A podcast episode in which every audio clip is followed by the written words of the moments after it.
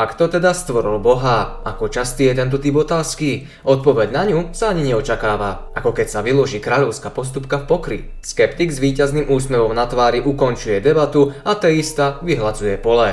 Čo sa na to ale dá povedať, že? Že ho nestvoril nikto? Všetko má predsa svoju príčinu, tak prečo by ju z čista jasna nemal mať Boh? Kresťan tvrdí, že jeden z dôvodov pre existenciu Boha jednoznačne vyplýva z existencie vesmíru. Vieme o ňom totiž teraz pomerne veľmi isto vďaka filozofii, fyzike a modernej kozmológii, že mal počiatok v čase a taktiež nemohol existovať väčšine. Ak ale vesmír nie je väčší a pretože platí, že z ničoho nič nevznikne, musel vesmír stvoriť niekto iný, odlišný od vesmíru samotného. Tým musel byť Boh. Dobre, namietne skeptik. Kto ale toho Boha stvoril?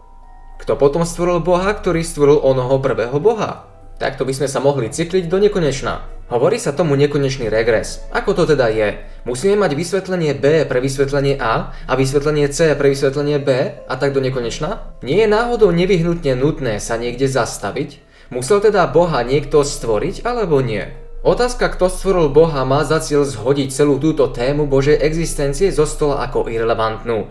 To je ale, obávam sa, veľmi predčasné. Aj keby sme totiž odpoveď na ňu nepoznali a len prehlásili, že nemáme najmenšie tušenie, nič to nemení na skutočnosti, že je veľmi rozumné o Bohu hovoriť a na základe obrovského množstva racionálnych dôvodov postulovať jeho existenciu. Predstavte si, že je pri prvej návšteve človeka na Marse nájdená opustená tovare na výrobu cumlíkov. Ľudia na Marse ešte nikdy predtým neboli. Program SETI do tejto chvíle nezaznamenal jedinú známku inteligentnej komunikácie z vesmíru a ľudstvo nemá žiadny dôvod veriť tomu, že nie je vo vesmíre osamelé. A aj hľa, kde sa vzala, tu sa vzala fabrika na cumlíky. Nebudeme si dúfam myslieť, že sa postavila sama ako veria evolucionisti v prípade továrne zvanej bunka. Museli to byť nejaké inteligentné tvory. Vieme ale, kto boli? Máme tušenie, odkiaľ sú tieto bytosti alebo kto ich stvoril? Vôbec. Nevieme vôbec nič o ich príčine a napriek tomu sotva budeme chcieť vec uzavrieť s tým, že aj keď v tomto ohľade postradáme informácie, tie tvory nemohli existovať a nemôžu. Niečo také by nikoho ani nenapadlo. Ak máme teda dôvod usudzovať na existencii týchto bytostí, nemôže byť absencia odpovede na otázku po ich príčine,